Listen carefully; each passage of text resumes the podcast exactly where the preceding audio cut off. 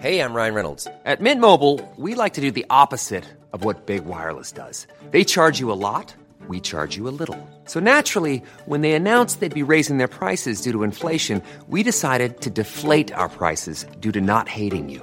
That's right. We're cutting the price of Mint Unlimited from $30 a month to just $15 a month. Give it a try at mintmobile.com slash switch. $45 upfront for three months plus taxes and fees. Promo rate for new customers for limited time. Unlimited more than 40 gigabytes per month. Slows. Full terms at mintmobile.com. This podcast contains explicit language.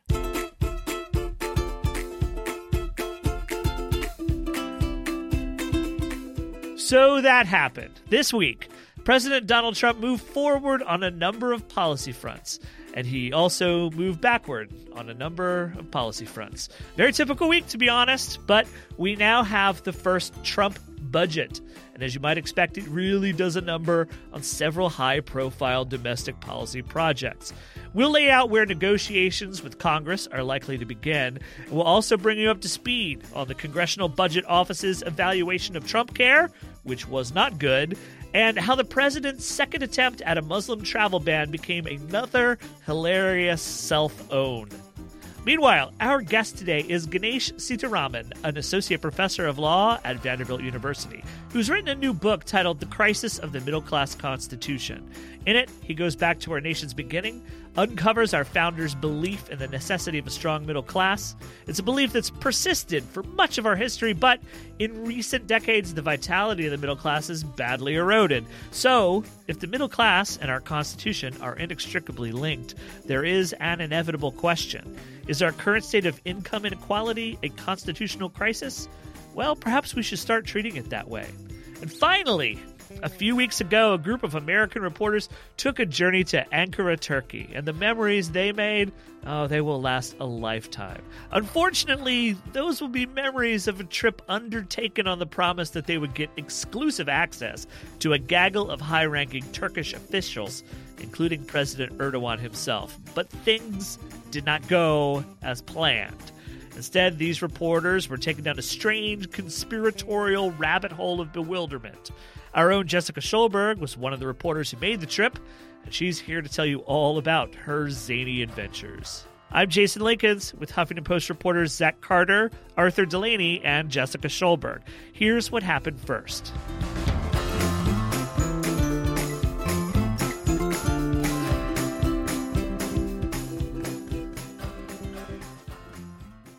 Hello there. Welcome back to another edition of So That Happened, your weekly excursion as we weed our way through the garden of bewilderment that is American politics. My name is Jason Linkins. I am the editor of Eat the Press at the Huffington Post. You know this. I say this every week.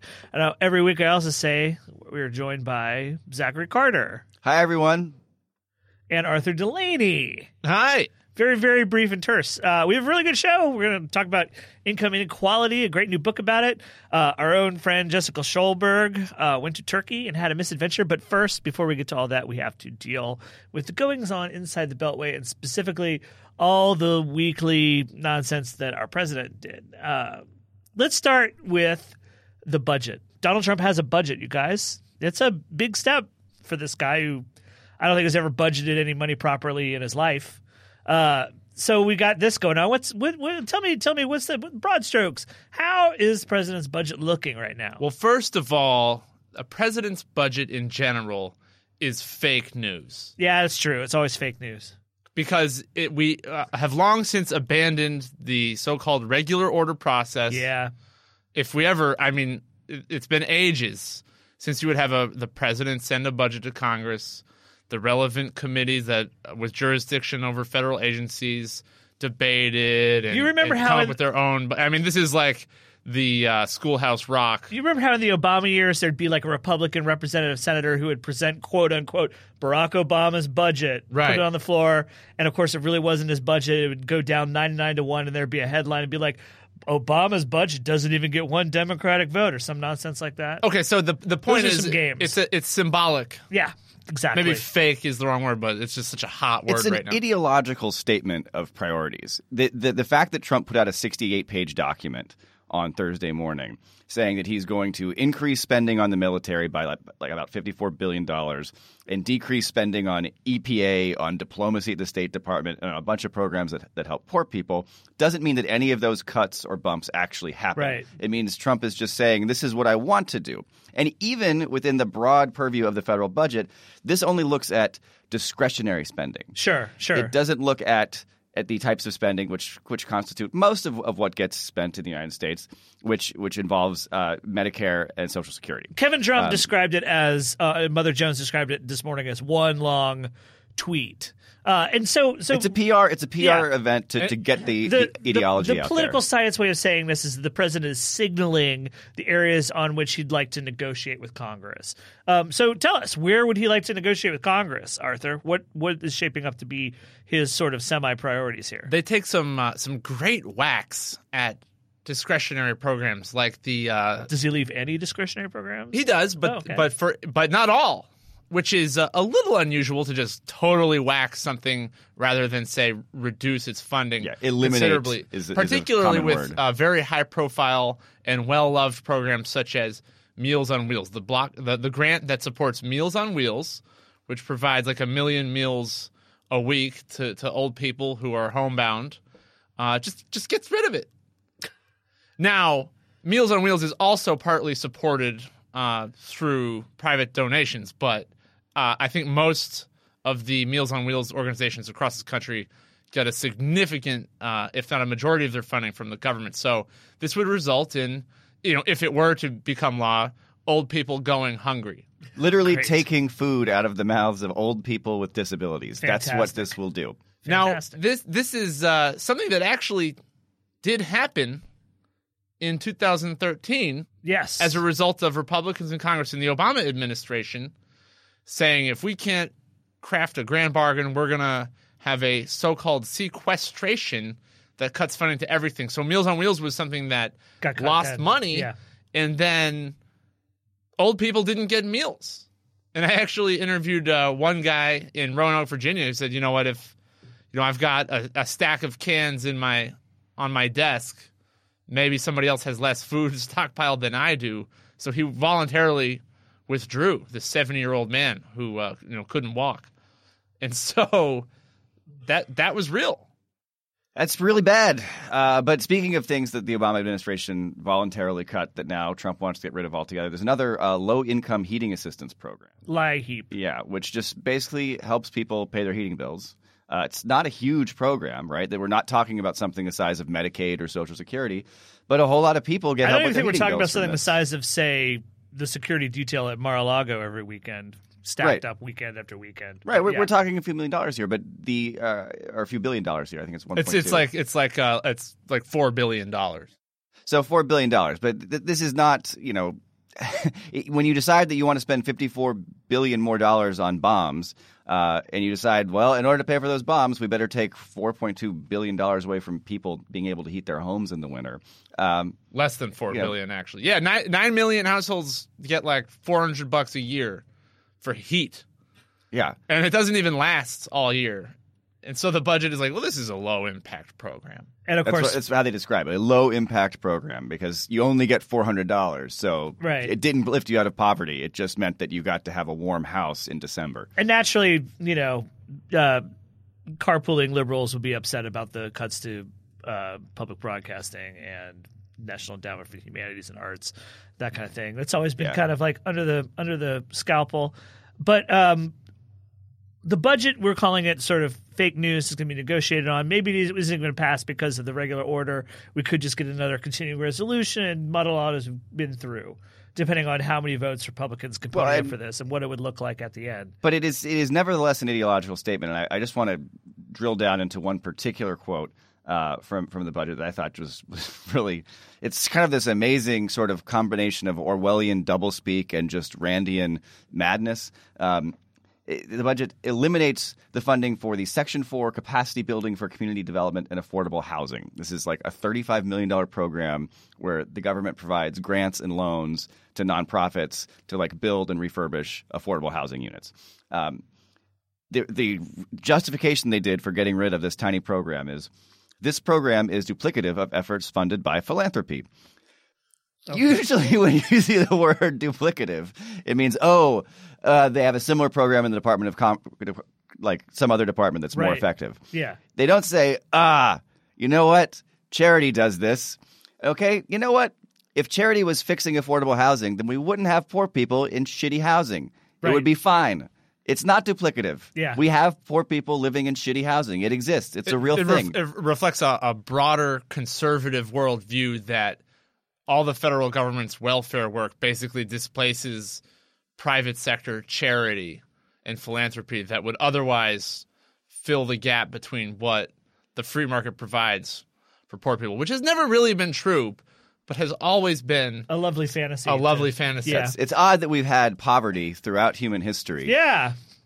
Under Along various with rich people. Every we're going to talk about this later with with uh, Yeah. with our, our our guests, but uh, but we've always had poverty. Somehow, philanthropy hasn't been able to fix it on its own. It's amazing. But before we had Social Security and the you know most of the federal programs that help poor people, uh, when when someone got old, if they didn't have money, we just stuck them in a poorhouse and said Right. bye. Well, now speaking of those programs, uh, w- w- the budget being what it is is something that's going to be negotiated about. Uh, but you've said that the what's coming to Medicaid is much further down the road to becoming reality. Yeah, and we had huge news this week on Medicaid through the Congressional Budget Office's score of the Republican health care bill, Trump the. Obamacare re- replacement. Yeah, Trump is it care. Trump care or Ryan care? It's both. It's both. It's bad cares. yeah, bad care. Yeah, shit care. So that's that's a, a, a little realer than the budget. That's actually moving. What makes it realer? It's, Just I. Uh, it's moving through Congress. Okay. it's got it's going through a committee process. There's going to be votes on it. It seems like a remote possibility. People are at least in the become law. cave looking at the shadow of Trump care. Okay, right. Flickering on the wall. The budget is not even in the cave. The Not in the budget cave is in yet. a hole in the ground covered in sand. okay. The, the budget, yeah, the budget is in like a puddle I hope- in the Plato cave. I hope everyone out there has read Plato to knows what the references we're talking about. But uh, but Trump care is crawling toward the mouth of the cave. Okay, okay. Um, what's what's interesting is I think I guess a lot of people are under the impression, uh, I believe mistaken, that Donald Trump was not going to cut Medicaid, and in this case, he's cutting it quite a bit. Yeah, big time. I, I mean, it's it's uh, it, it largely accounts for the 24 million people, fewer people who would have insurance. Why Under did people? Why did people walk out of this election thinking that Donald Trump wasn't going to cut Medicaid? He I was- said he wasn't going to cut Medicaid. Yeah, he said a lot of things. He said explicitly, "I'm not going to cut your Social Security, your Medicare, or your Medicaid." He said it like a dozen times but there was in a large public he settings. was running on the Republican ticket. Am I? Was did I miss yeah, that part? and the Republicans got really freaked out about it because they're like, "Wait, that's not conservative," and then like, "Okay, well, maybe we can make him do it." And now it looks like they're going to make him do it. They're 880 billion dollar cuts to Medicaid is just going to happen. I just if wanna- they get their bill through. That's I- what the bill is. It's also it goes a lot farther than repealing Obamacare. This repeal bill because it undoes an expansion of Medicaid that allowed more people to be covered by that program. and that a lot also- of governors like. right? Yeah, 31 governors are like, hell yeah. It also completely changes the way Medicare does business. It caps the funding that is allotted to it, and, and that is a big reason why it's simple math. Fewer people would get help from Medicaid as a result. So it it go, it goes way farther than just repealing Obamacare. Uh, if you're taking his campaign statements at face value, which you shouldn't have done. well, it's it's a hilarious debate. You know, do we listen to what Trump says? If you listen to him say, "I'm not cutting Med- I'm not going to cut Medicare and Medicaid," this uh, is a massive betrayal. It's yeah, obviously, obviously, if you believed him, it's a massive betrayal. If you were aware of, like, say, Trump University and what that was, you were aware that he was probably lying all that time. He's a, he's a massive betrayer. Right, right, right, right. So the CBO came down and really, really punished this bill, and it's kind of sent everyone scattering. Except even Paul Ryan is now saying that he may have to amend this bill. Few days ago, he was basically intimating that it was this or it was nothing. But it looks like I don't know what the whip count is going to be on this, or if it'll even get that far. But I, I, I- was indulging in fantasies that maybe House leadership might be the only people to vote for this thing. Yeah, they, I mean, Democrats won't vote for it. Conservatives don't like it because it's not mean enough. That leaves Paul Ryan all I- alone. So the CBO score, uh, uh, another extraordinary data point. The CBO score estimated that it would cost twenty four million people to lose their health insurance, mm-hmm. which is a shocking, shocking number. One of the one of the kind of numbers that that Republicans really wanted to dismiss out of hand. Paul Ryan kind of didn't. He said, "Well, I'm getting lower premiums," and of course, that's a that's that's the one talking point his hat hangs on is that yes, if you if you fail to provide sick people with health care, premiums will go down for those people who are left in the pool, the young and healthy and near Ooh, but immortal that's, people. that's not even quite what it says. I know, That's I know not that. even quite what it says I know yeah. that. But here's the extraordinary data point I was going to bring out. Day day after the CBO score leaks, we get we get internal information from the White House. By their estimate, it was 26 million people going off health Yeah, insurance. They were expecting it to be even worse, and they knew that when they crafted the plan, and we're still promoting it publicly and saying this is a great way to expand access to care. Uh, it's, they're just lying to people, is what they're doing. Well, it turns out Um, access to care actually means access in the same sense that you and I have access to a, a, Maserati. gi- a fleet of mega yachts right. We do. with like swimming pools on them. Right. Theoretically, we have access to that. Theoretically, we have access to French Laundry, the restaurant in uh, in uh, the Bay Area. We have access to it. But like, if we actually needed French Laundry to live, That's we would be French Laundry? screwed. Yeah, it's a great restaurant. When we're all rich, we'll I go just, there. I just also want to point out that Paul Ryan's BS about about premiums being lower is BS. They're lower because the care gets worse. They're not Yeah, lower. yeah, yeah, They're- yeah. Wait, wait, wait. Deductibles go up. Wait, they're not Sure. lower. They're lower in 10 years from now. Yes. But that's but even when that happens, that they, they rise in the next two years. Right. But after but once even when they go lower, they go lower because the quality of the insurance goes down. They don't go lower because competition has worked its magic and driven down prices. Right. They get lower because you're getting less. that's what Right. happens. Also, health most insurance people, becomes do, worse. do most people budget their household expenses with a 10 year budget window? Like most people. Like people on Hill? Yeah. No? No, they don't? no, we don't. Oh. Sorry. I guess, could I am be, I guess I'm I could be I could be dead in ten years. So, so while we're talking about Trump, you know, and his campaign promises, uh, he did promise to make a complete and total shutdown of all Muslims trying to come into this country. I remember that. And again, should I have taken it seriously? Who knows? But it's one of the few things that he was consistent about all throughout the campaign. And when he attempted his first executive order that would uh, ban Muslims, guess what it did? Banned Muslims from from seven countries, and it caused huge problems. And it caused the courts to freak out. because it's unconstitutional to Right. ban people based on their religion. Right. And you had Rudy Giuliani basically saying openly it was a Muslim ban. You had Stephen Miller saying the same thing on TV. They basically buried themselves in their own statements and self offered testimony about what their plan did. And the courts vomited all over it and sent it back. And now their version 2.0, which was only a little bit more mild in its approach to this issue.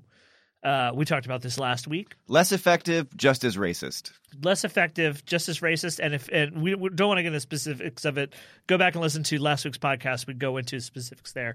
But uh, the courts have again vomited this back out into the public and because the courts are taking him literally. right. All those times he said he wanted to ban Muslims, and, his- and Stephen Miller said that this is the same as the last Yeah. order. The This court's like, oh, well, okay, then no. This is a You hilarious. can't do it then. This is a hilarious self own, and it, the the hilarious self own got even more hilarious Wednesday night when at a rally, Donald Trump told a room full of hundreds of people out loud with a camera pointed at him that he wanted to go back to the old, less watered down Muslim ban. Which he can't do because the courts ruled against it, so it's illegal. right. He remember he was he said, I'll see you in court. And then it was and then it was See, I- I, I won't actually see you there. We are in court, man. Right. Judges were like, We're already here, man. But What do Ju- but Judge Judy's not here. Ah, it's been a it's well, it's been a week. Um, another one of those effed up weeks in our lives. God knows when it ends. My ten year budget plan is to maybe be off this earth. Maybe that'll be the thing that Stop stops us. saying that. Uh, he is uh, Trump is is uh, his budget includes uh, funding for a, uh, a a flyby mission to Europa. Ah, so that's I one way you can get off Earth. I volunteer to go on the flyby mission to Europa, provided it doesn't come back. All right, uh, we have a really great show for those of us who want to stay on this planet. Uh, please stick around. We'll be right back. When you make decisions for your company, you look for the no brainers. And if you have a lot of mailing to do, stamps.com is the ultimate no-brainer. It streamlines your processes to make your business more efficient, which makes you less busy. Mail checks, invoices, legal documents, and everything you need to keep your business running with stamps.com. Seamlessly connect with every major marketplace and shopping cart. Schedule package pickups and see your cheapest and fastest shipping options from different carriers with rates up to 89% off USPS and UPS rates. And with the stamps.com mobile app, you can take care of mailing and shipping wherever you are. Make the same no-brainer decision as over 1 million other businesses with stamps.com. Sign up with code program for a 4-week trial plus free postage and a free digital scale. No long-term commitments or contracts. That's stamps.com. Code program. The secret to summer ready skin is here. Osea's number one best selling Undaria algae body oil, clinically proven to instantly improve skin elasticity and transform dry skin to silky, soft, and unbelievably glowing. Its signature scent of freshly squeezed grapefruit, cypress, and mango mandarin transports you to sun kissed summer days. Get healthy, glowing skin for summer with clean vegan skincare from Osea. Get 10% off your first order site wide with code GLOW at OseaMalibu.com.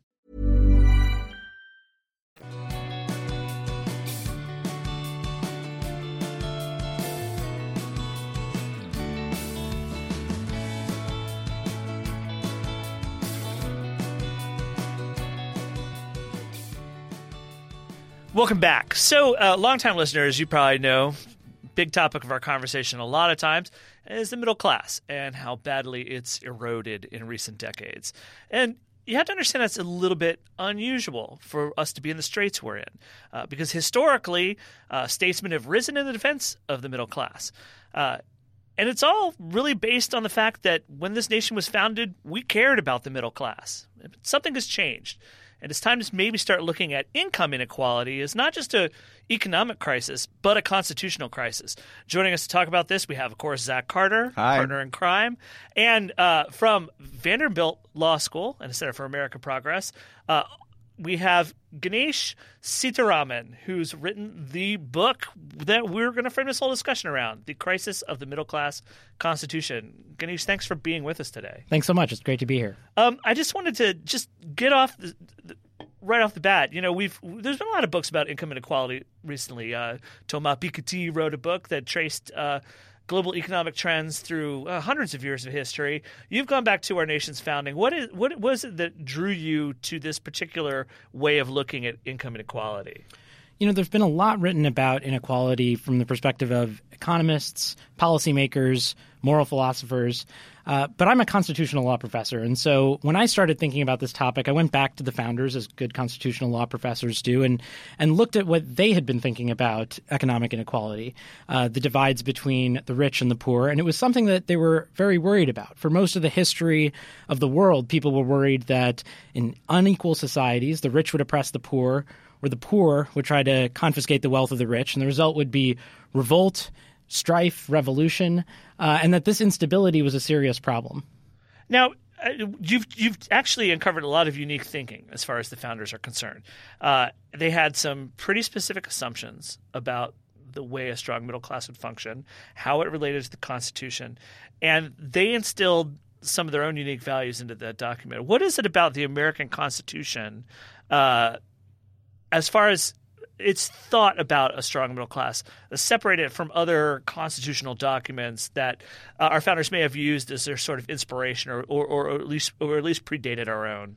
So the real radical thing about our Constitution is a shift that it makes from the prior structures of governments that existed in the ancient world and in Europe. So to deal with this problem between rich and poor, what most governments did is that they built economic class right into the structure of government. So in England, for example, you've got a House of Lords for the wealthy. Right. You've got a House of Commons for the poor. And this means that both classes have a check on the other, and that's what creates stability. We don't have anything like that. We don't have a House of Lords and a House of Commons. We don't have a tribune of the plebs like they had in ancient Rome to protect mm-hmm. the interests of ordinary people. Uh, and the reason we don't have that is because the founders looked around and they thought that America was uniquely equal economically in the history of the world. And I know that sounds crazy to say today. It seems surprising to us. But if you think back to the late 18th century, you know, America is a series of colonies on just the eastern seaboard, sparsely populated, small towns. Uh, there aren't that many people here. And the real center of the action, London, Paris, are, are real metropolises, thousands and thousands of miles away. And so when the founders look across to Europe, they see how different it is. There's no feudalism in America. There's feudalism in Europe. There's no hereditary aristocracy in America. There's an aristocracy in Europe. Those are differences that make them think we're really equal here. This is kind of the stuff that fired the imagination of Alexis de Tocqueville when he came to America. Exactly. Tocqueville yeah. talks exactly about this. And what's shocking to him is how equal America is. And that's why America, he says, can have democracy. And it's see, because we're equal. It's what I find really fascinating about your book is that these, you know, the founders, Tocqueville. These are these are people that you usually hear like Rand Paul and the libertarian right celebrating. Um, your book is not a celebration of libertarian thinking, um, but obviously, you know we have. I, I, you make a distinction in your introduction between equality under the law and people who are excluded from from the protections of the law. Because clearly, you know there is there are these classes of people called slaves who have it pretty rough early on, and other classes of people, various American Indian tribes, have it pretty rough. How how does how does the, the treatment of these these sort of marginalized groups relate to the the sort of constitutional thinking you're talking about? Yeah, I think pretty rough is an understatement. I mean, it's you know women, slaves, Native Americans. Uh, these groups are not treated well in, in, in the founding, and we shouldn't um, paper over that at all. Uh, it's a serious problem, and we should condemn that. It, it, it, it was not appropriate uh, how how all these groups were treated in that period. Um, but I think if we're going back to the history, we need to look at it from the time period and from the perspective of people at the time. And, and the tradition that I'm talking about, the idea you need a middle class to have a republic, uh, the idea is that everyone within the political community should be relatively equal. But it leaves open a really big question who's in the political community? And that's the fight that we've had over generations. And there's a separate tradition that we can see, um, hotly contested, but over time we've expanded the population we consider as part of the political community. This is a tradition of inclusion that brought in women, African Americans over the generations. Yeah. And I think the key thing, though, is when we think about the political community, we have to understand that everyone in it needs to have an, the opportunity to join the middle class. And that's something that our statesmen uh, in many previous decades understood, whether it's uh, Republican uh, reformers after the Civil War um, or people in the civil rights movement. You uh, well, tell us about Tom Watson. I think this is one of the most fascinating stories in the book. So there was a guy named Tom Watson who's from Georgia. Um, and in the 1890s, uh, he tried to organize through the populist movement uh, African Americans and whites, working class whites and working class African Americans in the South, in order to overthrow the power of the wealthiest people uh, who he thought were uh, controlling society uh, as if they were a landed aristocracy. Uh, and he made these efforts. He had African Americans speak at rallies uh, with him, which was shocking to people in the South at the time. Um, and he tried to organize them explicitly on grounds that united, they would be able to actually make change that would help working people. Uh, what happened to Tom Watson is that the elites in, in the South um, fought back. Uh, they used force, they used violence, they used fra- uh, fraud, bribery, uh, and they used race in order to try to divide the working class people and conquer. Um, and unfortunately, they succeeded. Um, Tom Watson lost his election. Uh, there were many threats against uh, his life. Um, and years later, when he tried to uh, revive his political career, he found that the only way he could do it was by embracing white supremacy uh, and betraying everything he had believed in his in his younger days. Uh, and so this the rise and fall of, of Tom Watson, or, or maybe it's the fall and rise. Uh, because he later did win political power, is sort of a sordid tale of, of how these uh, traditions can come together at times, but also be broken apart by by some of these fractures. And yet, there's a lot of momentum. The way you trace, trace the history from the Constitution on, I feel like from time after time, there's a robust defense of the idea that income equality is a virtue and a strong middle class is a virtue. And people did step to the fore to try to create that kind of equality. And yet, you it's it's undeniable that a certain amount of that momentum has been has been lost. What what do you attribute the the sort of the loss of momentum to? Where do we sort of stray off the path we are on? Because you know, as recently as as middle of the century, we had the New Deal, prior to that, we had uh, big, robust efforts to break up trusts.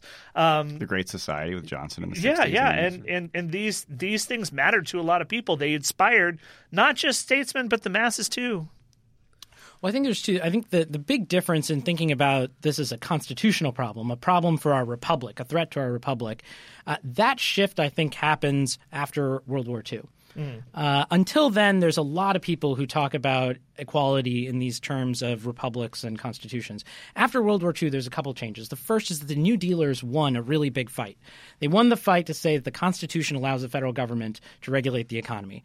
And so debates about economic policy shifted from constitutional terms to just being about regulation. And that was a big change. The second big change was the Cold War we now moved from thinking about uh, aristocracies versus republics. And you have to remember, in all the 19th century, most of the early 20th century, the rest of the world, there were a lot of aristocracies, there were a lot of monarchies. After World War II, the real fear is communism against capitalism. And so the egalitarian tradition in America gives way to fears over communism. Then the third big thing is we succeeded. Post World War II, coming out of the Great Depression, we had what economists call the Great Compression. The largest peacetime growth in terms of uh, middle class. Um, GDP is up. Median wages for workers are up. Everybody is doing better, uh, and that's. And, Piketty would argue that this is you know build back up from a great destructive period too. We all got kind of fat and happy, sugar high off the economic growth we had. But at the same time, we don't. And, and as he shows, though, we didn't have the same levels of deep inequality Right, either yeah. on the top or on the bottom end. And part of that was a function of policy, right? At this time period, we regulated Wall Street um, in the in the 1930s after the Depression. Uh, we invested in middle class people and in jobs through infrastructure, research and development. We sent a generation of people to college through the GI Bill, and we tried to address poverty too. The Great Society that you mentioned before, Medicare, Medicaid, uh, Head Start, all of these programs worked, and we ended up with a lot less inequality in that time period. So uh, we were talking about Trump's budget earlier on the- show. Uh, his budget director, Mick Mulvaney, was on Morning Joe. I think that's what the show's called. Yeah. Maybe you guys have heard of it. Um, and he was trying to defend uh, cutting the cutting Big Bird, eliminating funding for Sesame Street and the Corporation for Public Broadcasting. And he said, "Look, you can't expect the coal miner out there to pay for Big Bird." And I, you know, I think that's just sort of a stupid and funny thing to say, but the, the the the fact of the matter is that the coal miner probably isn't paying for Big Bird. Most likely, a low income person working a, a working class job is accepting large numbers of transfers for the federal government and paying little, if nothing, in federal income taxes. That's the whole point behind Mitt Romney's forty seven percent comment. Do we, ha- you know, can we solve inequality with with just transfers down to people alone? Is is that just if, if people accumulate large fortunes and are taxed? Does does that get us back to like constitutional safety, or do we need to do something else within the economy to make things work? So I, I think we need to do two things, and, and as I argue in the book, both of these come from thinking about the progressive era, the last time when we really faced this big shift in inequality. And the progressives did two things on the economic side. The first thing is they recognized that we do have to do something about income and income taxes. And so what they did is they actually passed a constitutional amendment to allow for the income tax. And as a result, for a century, we've had a progressive income tax where the wealthier pay more uh, because they have a greater ability to pay. Uh, and that is also very appropriate because they gain a lot of benefits from living in a society that's stable, that has the rule of law, that has investment in education and infrastructure that allows businesses and entrepreneurs to succeed. But at the same time, the progressives also understood that we had to make sure the economy worked for everybody, not just try to redistribute wealth from the rich to everyone else. And so the big invention they came up with was antitrust laws. Uh, and antitrust laws were designed to break up uh, big corporations and conglomerations of economic power. Uh, and the idea was that if you had a nation of small proprietors, medium sized businesses, small businesses, everybody would have a, a greater stake in the economy and would be more successful. And the, the, uh, the economy would work for ordinary people, not just for the wealthiest who happen to own the biggest corporations. One another thing you get at in your book is you you you talk about the role of sort of the rise of political corruption of money in politics uh, and how that how that played a role in establishing income inequality. Obviously, with when you have President Trump in the White House, we're all concerned with things like conflicts of interest, self enrichment, but I still feel like these arguments and the cases that you can make in this arena are still very abstract to people. You know, the president violates the emoluments clause. He gets rich, but it's hard to really make the make the connection between the president enriching himself and money being taken from the pockets of the citizenry.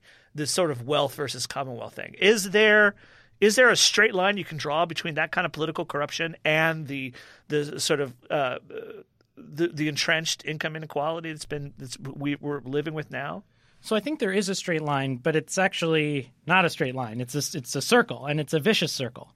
And this is something that theorists would have uh, easily recognized from the time of Aristotle onward. And what they would have said is when you start having inequality, the wealthiest people start thinking that they're more worthy and that they should govern. But they also have different views. And so their views tend to be t- toward policies that are going to help themselves.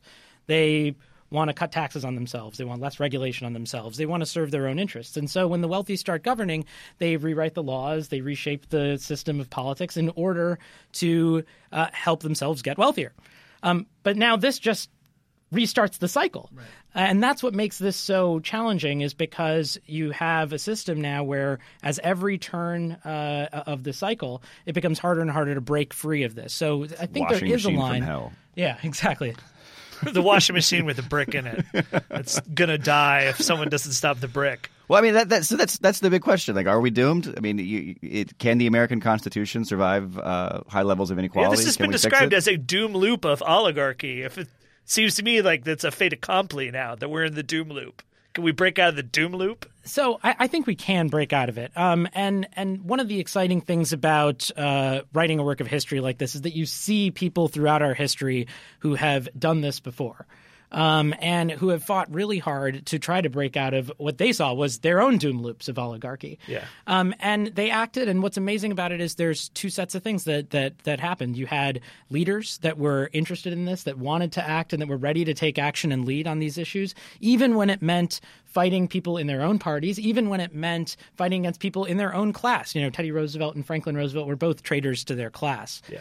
Um, but at the same time, it also required a, massive mobilization around the country. There were movements throughout our history workers, labor, uh, just general political movements. People were out in the streets in a lot of these cases pushing for change uh, and trying to get change. And that's when change happens. It happens when there's a combination of leadership and when there's a combination of citizen action to try to push leaders to make those changes. I mean, it sounds to me like one of the things that I think uh, uh, liberals are facing right now is the need to sort of do what Tom Watson attempted to do which was to put find common cause between groups that right now are sort of a little bit antagonistic with each other economically speaking. Yeah, I think that's right. I mean, I think one of the things that uh, that everyone in this country needs to do is think about how we can work together to address these problems of the collapse of the middle class. Um, and and and and and the key thing here is that we have to recognize that this isn't just about some abstract point of economic policy, and it's not about uh, your wealth or mine. Uh, this is about all of us, and it's about the shared project that we're in that's called America. And if you really believe in the Constitution, if you believe in having a representative democracy or a republic, um, you have to be engaged in wanting to rebuild the economic fortunes of everyone uh, in our society. Yeah. All right. Well, the book is it's a great book. Uh, historically, uh, the, the, the way you present the history of those who have risen in defense of the middle class, so muscular and vital to read. Even now, it was really quite just an engrossing and really sublime read. I really recommend people go out and get this book. It's called "The Crisis of the Middle Class Constitution." Sobering, but also hopeful. Ganesh Sitaraman, thank you for joining us today. I hope you'll come back. Thanks so much. I'd love to. And we will be right back.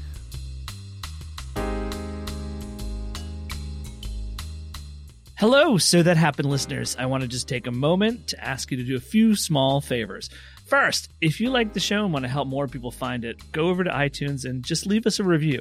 Every review we get bumps the show a little bit higher on the podcast charts. It does make a difference, and it's going to help us build this community. Second, are there issues you'd like us to address? People you think we should talk to? You should drop us an email at so that happened at huffingtonpost.com. We really do appreciate your suggestions, and we often follow up on stories, and we just like hearing feedback and criticism. So we'd love to hear from you specifically, because you're the people that matter the most to us. Now, back to the show.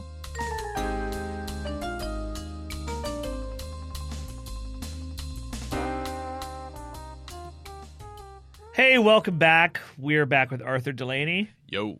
And uh, joining us now to talk about one insane trip to Ankara in Turkey, we have our friend Jessica Schulberg, aka Natsec Daria. How are you doing, Jessica? It's great to be back. It's really nice to have you.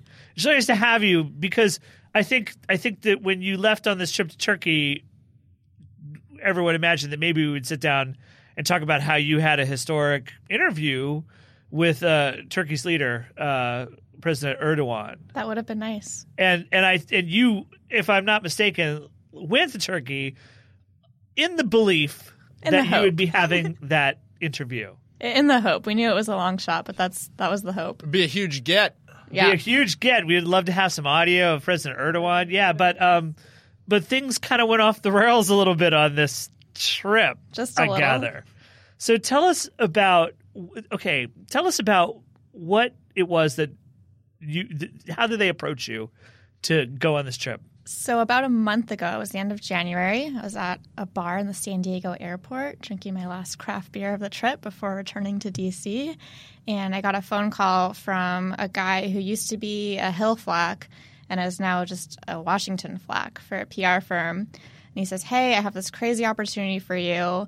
Um, this Turkish PR guy who's working with the government um, wants me to get together some American journalists to go to Turkey, interview Erdogan, the president, um, also the prime minister, the head of the intelligence services, the chief of staff to the military, and the foreign affairs minister. So this is this is like a buffet of amazing. And I'm like, this is crazy. Yeah. This is. I'm like kind of drunk. I'm like, I, I don't believe you, but wh- whatever. I'm about to get on a plane. Like, send me details.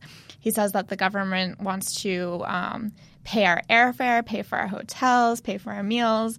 I said, well, obviously we can't accept that, but you know, if the access is good enough, I think my editors would send me. So keep me posted over the next several weeks, I guess, so over a month, we have all these back and forths. You know, what type of guarantees do you need to go?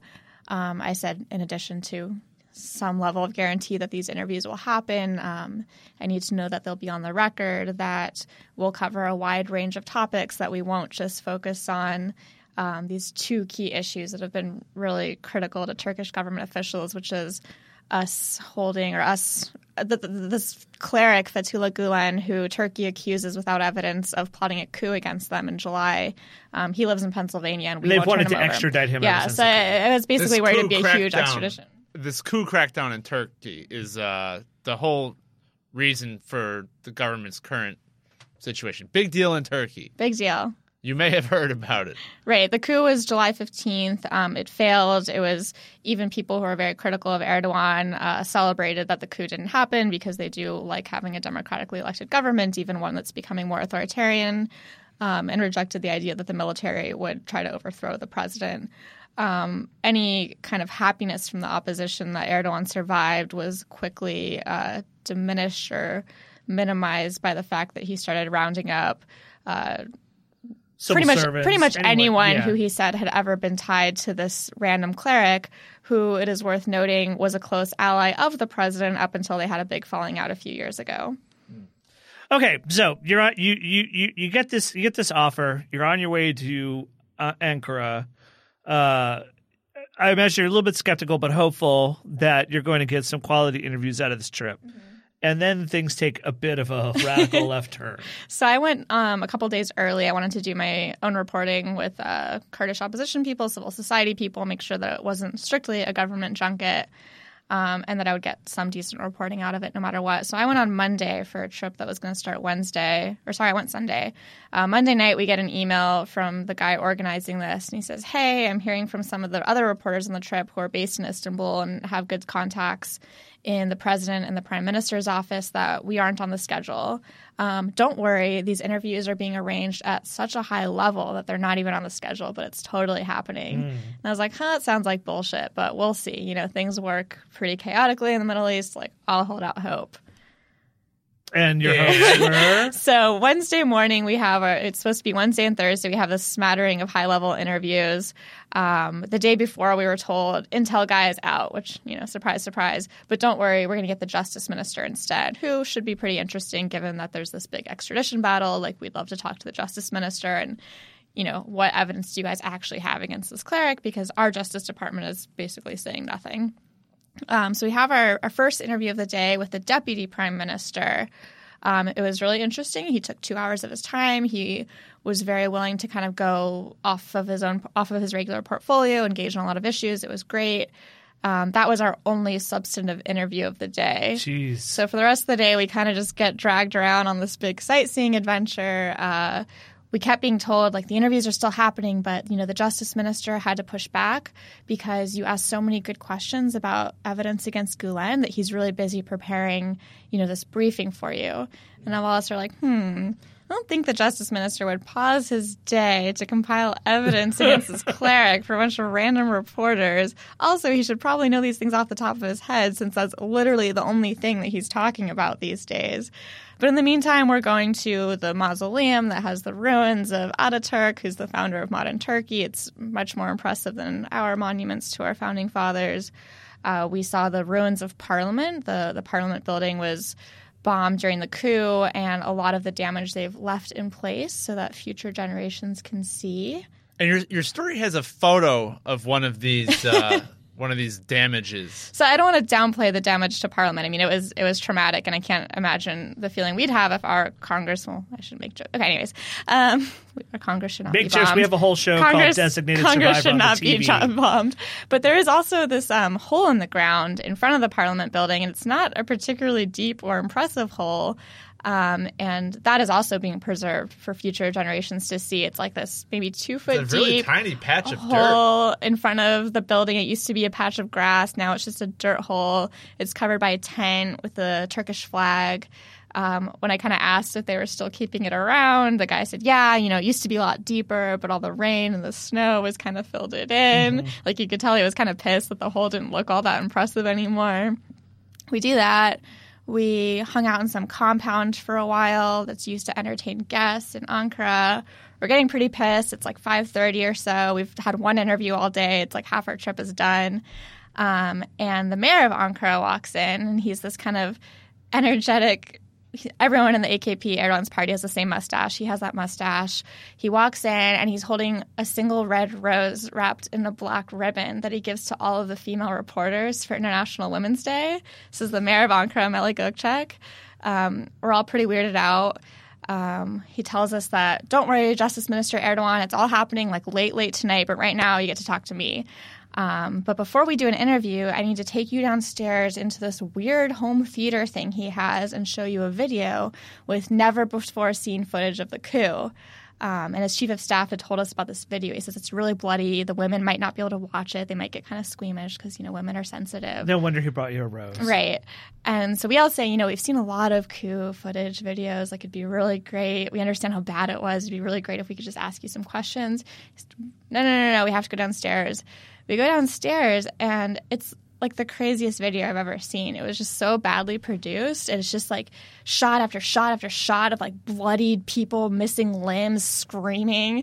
And he's standing next to it with a microphone, or he's sitting next to it. We're on these like velvet armchairs with a big dessert platter, and he has his microphone and he's live narrating it. And he's like, I was on television 18 times the night of the coup. I was like, what? Sounds like they're really milking this coup. Right. So Coup's video is 24 minutes long. It ends. All the reporters are like pretty shocked. We try to start out by saying, you know, like, you seem to think that the West really doesn't appreciate how bad this coup was for you and that we're not taking it seriously and we're not extraditing Gulen. Like, you're seeming to imply a lot of bad intention on the part of the West. Like, what would be. What would be the U.S.'s purpose for this? We're your ally. We need you in Syria. Like, what would be the U.S.'s purpose? And he starts to go on about how, well, the, you know, the U.S., um, Obama and Hillary created ISIS, um, just like Donald Trump said, and you know Donald Trump said it three times, so it must be true. And and you know ISIS is a fake organization because if they were really Muslim, then they would be attacking Israel, and they haven't attacked Israel. And all of us are like, holy shit! Like what? What have we gotten into? And so at that point, everyone's sort of trying to figure out how to deal with the fact This that is just like straight mainline, a high test conspiracy theory nonsense he's giving you. So everyone's sort of tr- the people who live in Turkey, the reporters who live in Turkey, know that this is standard for this guy. The rest of us broadly knew that he was kind of kooky, but we didn't know how kooky. Um, this reporter from the Financial Times, Mehul, who's hilarious, he raised his hand. You know, we've sort of said to him at this point that we're kind of frustrated that we want to ask um, the president all these issues about the coup. He's a municipal, you know, Melih is a municipal politician. You know, he's not really best positioned to answer questions of national foreign affairs. He gets very upset. Um, Mehul says, "Okay, okay, okay, let's change the subject." Um, Mr. Mayor, can you please tell me your theory about earthquakes? And all of us are like, what the hell? You know, why are you asking him this? And he goes, Oh, of course, I, I would love to. You see, there's two types of earthquakes. Um, one type is the naturally occurring earthquake that occurs all the time, but then there's these triggered earthquakes. So one time, the US and Israel took a big boat into the sea and sailed up to the Gulf Coast and tapped on a fault line to extract the energy, and it triggered a huge earthquake, 7.4 magnitude, and it's all Israel and the US's fault. Oh my goodness. Oh my goodness, God. that reporter knew exactly how. to- Exactly, and all of us are looking at the reporter like, "Oh, this is this is a thing." Like This is the thing. That is crazy. So Yeah. this trip to Turkey turned out a little bit goofy. it was pretty goofy. What, so the second day, any any, I, I gather you never met with Erdogan. We did not meet with Erdogan. So after that, um, about half the reporters went back to the hotel in a huff and a puff. Um, we I can imagine. we didn't want to have dinner with him. Um, we were invited to dinner. We kind of assumed like the trip's over, no more interviews, you know, whatever. We'll we'll, we'll figure it out. Um, we find out that we are actually going to get an interview with the prime minister, Yildirim. So you meet with him the next morning. It's like this big, beautiful, lavish breakfast. Interview goes pretty smoothly. Um, at the end of it, a New York Times reporter says, you know, thank you so much for your time. We really appreciate it. But I have to ask, you know, were you aware that we were told when we come here that we would also interview the president, the head of intelligence, the foreign affairs minister, the military officer? And Yildirim looks shocked and he's like, basically says, why the hell would you ever think we would ever let you talk to our intel chief? He said, I don't know. That's what we were offered. And he says, what, what are you talking about? Like, who organized this trip? I was I was asked if I would meet with you two days ago, and I cleared my schedule to make time for you. Oh my goodness. And it becomes pretty clear that like this whole itinerary, this whole schedule, this whole letter we had signed was kind of just bullshit. Um, so the New York Times reporter says, "Oh well, it was the mayor of Ankara's office." And the mayor's chief of staff is in the room, and he kind of just buries his head and looks down, kind of embarrassed. Um, we heard through the grapevine that the prime minister was pissed. Um, he called the mayor, chewed him out, called the justice minister, and says, "You absolutely have to meet with these guys. Like we're going to get destroyed." Um, so we did end up. We had to change our flight from Ankara back to Istanbul, bump it to like pretty late in the night. Um, had a last minute meeting with justice. Um, asked if they had any information that would finally convince us definitively of Gulen's guilt. That didn't happen, but it was still uh, valuable to see their perspective. Wow, that uh, hard hard to imagine. Have you talked? Have you talked to the person who set this trip up in the first place? Oh God, he he was out? he was mortified. I actually feel very bad for him. I didn't shoo him out. He was just as misled as we were. How typical is this? This sounds. I mean, I don't think this you- is very typical. Yeah, I mean, uh, you, you you say that you you you've said before, and you said today that that in the Middle East things tend to move at a at a, at a weird at a weird pace. There are all kinds of curveballs, but this sounds to me like someone got way way way out over their skis in unprecedented fashion, and and it just went sideways. This it was just crazy. I mean, what's crazy about All these promises is, that couldn't have possibly been delivered on. So we kind of assumed like, oh, this is a pretty impressive itinerary that they're giving to us. I bet you some of these people are going to flake out. You know, like Sure. while we were there, um, Turkey and Germany got in a huge spat because Turkey basically called Merkel a Nazi. Um, foreign minister had to fly out. Like that would have been a sure, yeah. shit happens, whatever. Um, what was crazy about this is that this whole itinerary was just like it wasn't based on anything, and it was it was kind of pitched to us like you know this is some critical a critical period in U.S. Turkish relations. These are And it is, right? it is. it is. We, we definitely rely on each other a lot. Trust between both sides is eroding rapidly. It's very, very bad. It has huge implications for the region if we can't get along. Um, so the idea of you know top U.S. reporters coming to Ankara and hearing Turkey's perspective and trying to sort of like bridge this gap was really interesting. But it, this wasn't. Um, an effort made by the government of Turkey on a na- on a national level. This is like some crazy local mayor just decides that he really wants to show reporters this video, and so he lures them into his theater with the promise, a totally undeliverable promise of meeting with the president, and then leaves the president and the executive branch left scrambling to clean up his mess. So you don't have 14 angry reporters from these huge Western news outlets, you know, writing terrible stories. That's just remarkable. It's hard to imagine. Uh, would you uh, would you go back? to Absolutely. Recommend. recommend Highly Jessica. recommend. well, I, I'm I'm glad someone from here went on this crazy adventure. Uh, what an amazing, weird story. What a mess. Uh, I hope you had a good trip. It was great. All right. Uh, well, thanks for talking to us w- about this. Uh, you can look for Jessica Schulberg's story on our on our site um, and follow Jessica all the stuff she does because it's great. Uh, thank you, and we will be right back.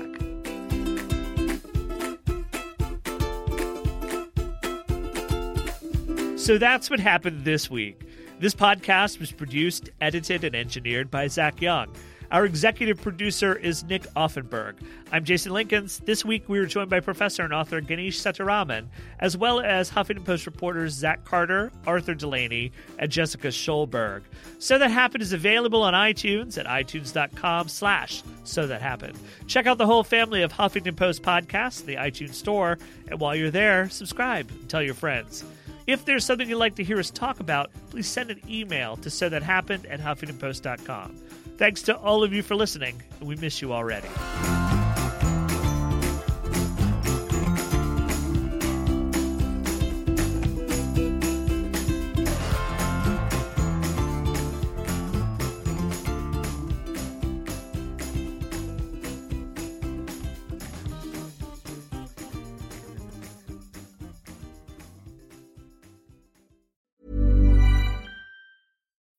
When you need mealtime inspiration, it's worth shopping Kroger, where you'll find over 30,000 mouthwatering choices that excite your inner foodie. And no matter what tasty choice you make, you'll enjoy our everyday low prices, plus extra ways to save, like digital coupons worth over $600 each week. You can also save up to $1 off per gallon at the pump with fuel points. More savings and more inspiring flavors make shopping Kroger worth it every time. Kroger, fresh for everyone. Fuel restrictions apply.